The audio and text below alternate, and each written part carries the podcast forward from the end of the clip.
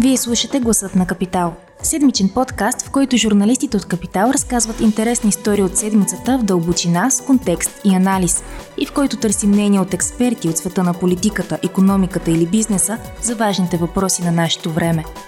Здравейте, вие слушате гласът на Капитал, аз съм Анина Сантова. През последните две седмици страховете по край намеренията на Европейския съюз да наложи ембарго на вноса на руски петрол са големи.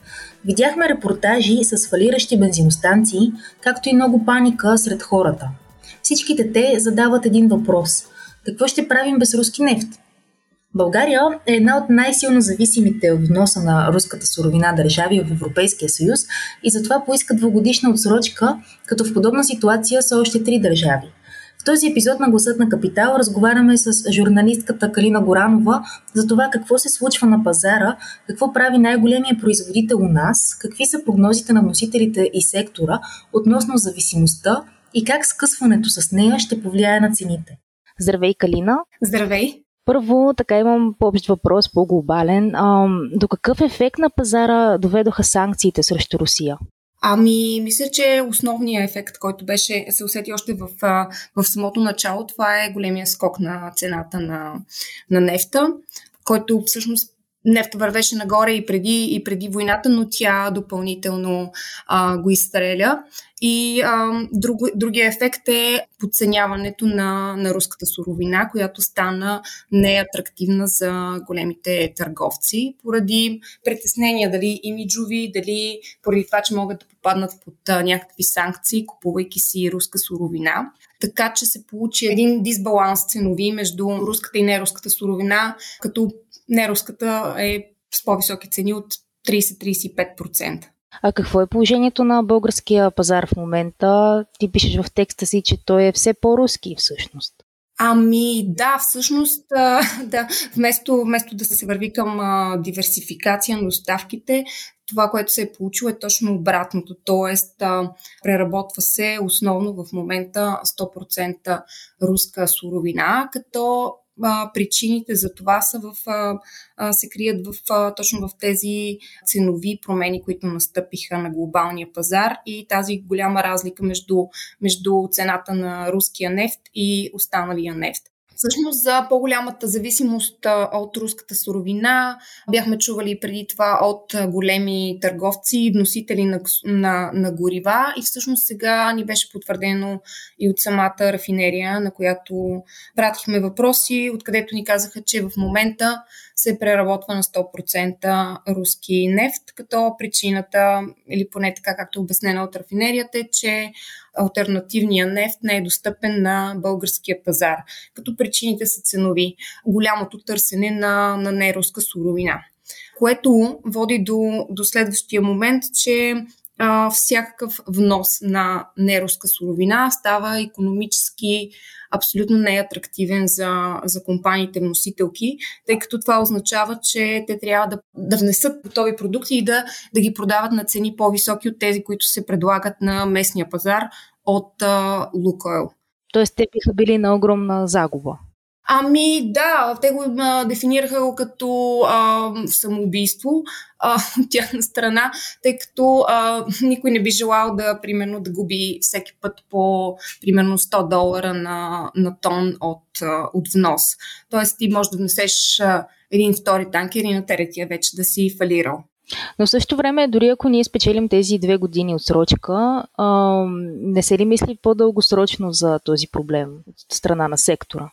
Ами, това, което всъщност в момента се получава е, че сектор е много силно доминиран от, от а, руска компания, която от години се знае, че е лидер на пазара на, на Едро.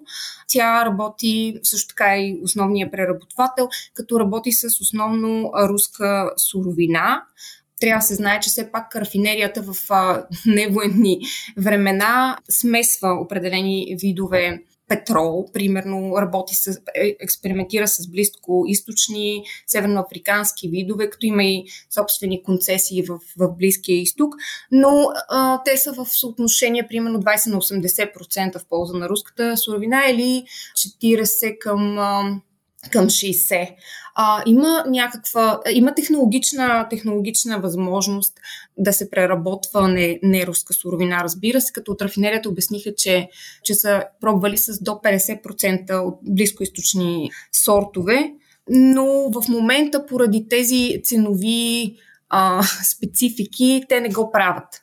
А, просто за тях е по-добре да, да могат да получат примерно по-ефтина руска суровина и, и да я пласират на българския пазар вместо да купят, а, примерно, по-скъпа неруска и да извършат това, това смесване. В смисъл, системата към момента за тях а, работи. Предполагам, че, че се, би трябвало да се помисли в, в някаква насока със сигурност, но а, има много, много неизвестни, които трябва да се отчитат, като, а, например, това, че в момента компанията, която организира вноса на руската суровина, тя трябва да се, да се отчете в какво състояние ще бъде самата тя, тъй като за да, за да, се, за да се практикува този бизнес е нужна ликвидност, нужно е дружеството да може да, да получава търговско финансиране, да получава кредитиви от банки и така нататък.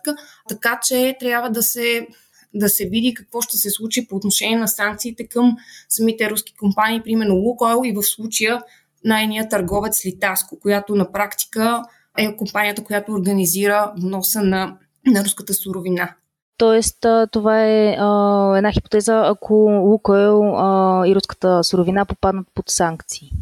Да, трябва да се знае, че все пак рафинерията в Бургас работи от миналата година на Ишлеме, т.е. тя не организира, не организира тези доставки и, и не участва в, в продажбата. Тя просто получава ни получава приходи за това, че, че е извършила услугата по преработка на, на нефта до готови горива. Така че, така че трябва да, да се види какво ще се случи с руската компания.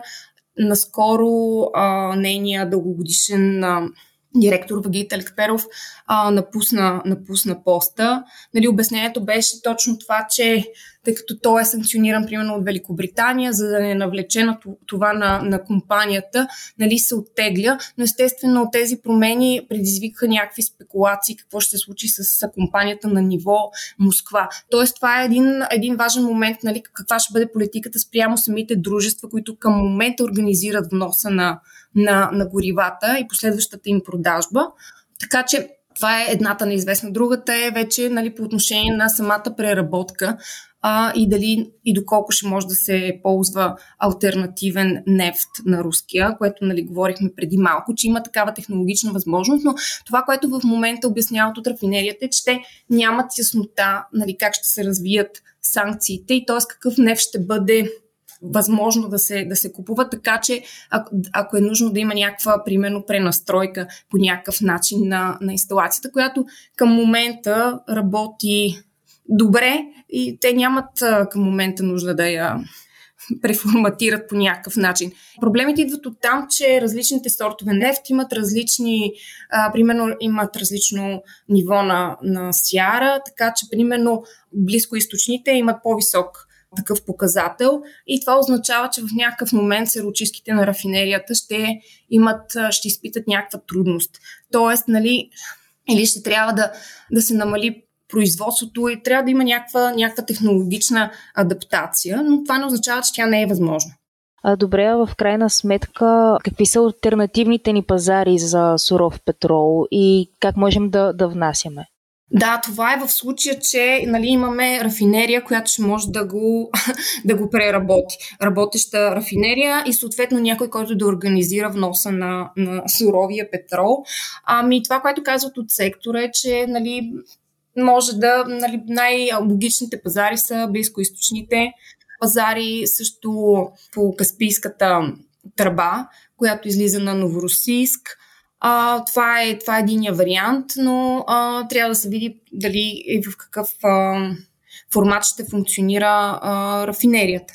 Важно е да се отбележи, че а, България в момента изнася, изнася горива, тъй като нали, част от продукцията на, на рафинерията отива за износ и естествено внася. В смисъл, в, нали, говорим за невоенните, невоенните времена. Тоест, ако рафинерията не работи, би трябвало да преминем изцяло на, на внос на готови продукти, като най-логичните пазари са Гърция, Турция. А, сега вече зависи нали, по какъв начин ще се организира един подобен внос, като нали, най-удачните варианти обикновено са с, с големи танкери. Тук най-голямото пристанище за петрол е на, на, на Лукол Нефтохим Бургас, пристанище Росенец. Нали, има на, на други места опции за по-малки, за по-малки а, танкери. Другия вариант е с а, ЖП и автосистерни по суша. А това много ли скъпо ще излиза в сравнение с сегашната цена? Ами, това всъщност пропуснах да го кажа в началото, но една от тенденциите, които се оформи след започването на войната в Украина, това е, а, че освен на ръста на, на цената на нефта, доста в по-голяма степен скочи цената на готовите продукти, тъй като пазара търси по-голяма, по-голяма сигурност, каквито са готовите продукти, тъй като преди това имаше тежки времена за, за, за петрола, рафинерии затвориха, така че а, това, което се прогнозира е за цени по-високи, с около 30-35%, каквато в момента е и, е и разликата между цените на руския Уралси и м- другите альтернативни видове нефт. Трябва да се отбележи всъщност, че в момента петролния сектор е в а, така доста добра позиция. Говоря за големите петролни компании, които се занимават с добив и преработка, където там всъщност в момента са големите, големите маржове и големите печалби. И те всъщност след а, така тежките COVID времена, когато реализираха загуби, сега са в възход и компенсират. така, че, така че те са поне в добра, в добра позиция са в момента и за радост на техните инвеститори. Mm-hmm. Тоест това са световните гиганти. Да, да, говорим за, за световните гиганти. Предполагам, не може да се даде а, така за финал отговор на въпроса дали в крайна сметка можем без руски нефт. Тази тема все пак и много политици влизат в спорове по нея, но какви са стъпките, да, какво мислиш ти?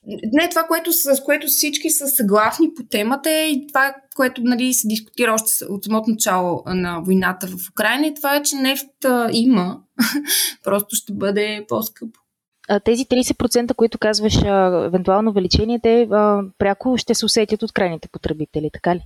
Да, би трябвало.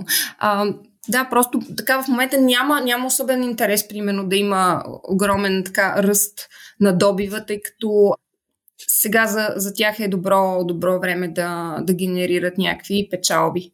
Така че, ако предлагането не се, не се качи, ще се качи цената. Друг, друг момент е, че все пак има и война, като по време на война горивата, горивата вървят, търсят се.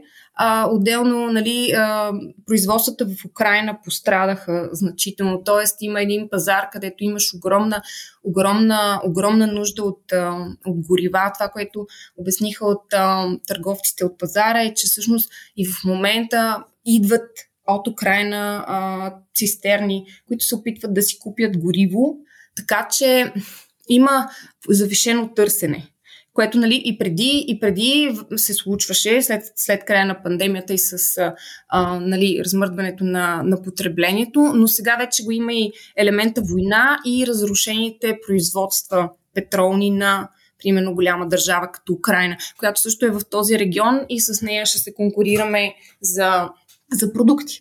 Важен момент още при, а, когато говорим за внос на горива, е, че все пак а, трябва да има някой, който да, да е способен да извърши, да извърши вноса, тъй като това не, не е ефтино начинание.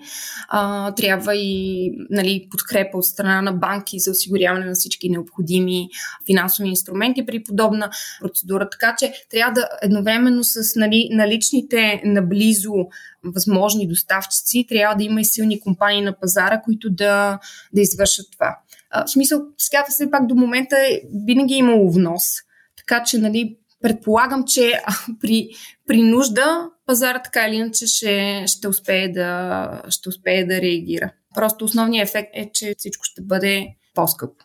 Тоест на пазара остава въпросът с финансирането, обезпечаването на кредитиви, ликвидността, стабилността и желанието на играчите на пазара.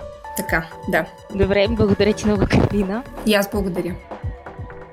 Ако този епизод ви е харесал и искате да слушате новите епизоди веднага, щом излязат, абонирайте се за гласът на Капитал в Apple Podcasts, Google Podcasts или Spotify. Обратна връзка можете да ни изпращате на podcasts.capital.bg или в познатите ви профили на Капитал във Facebook и Twitter. Музиката, която чувате в този подкаст е написана от композитора Петра Дондаков специално за Капитал, а епизодът монтира Тихомир Колев.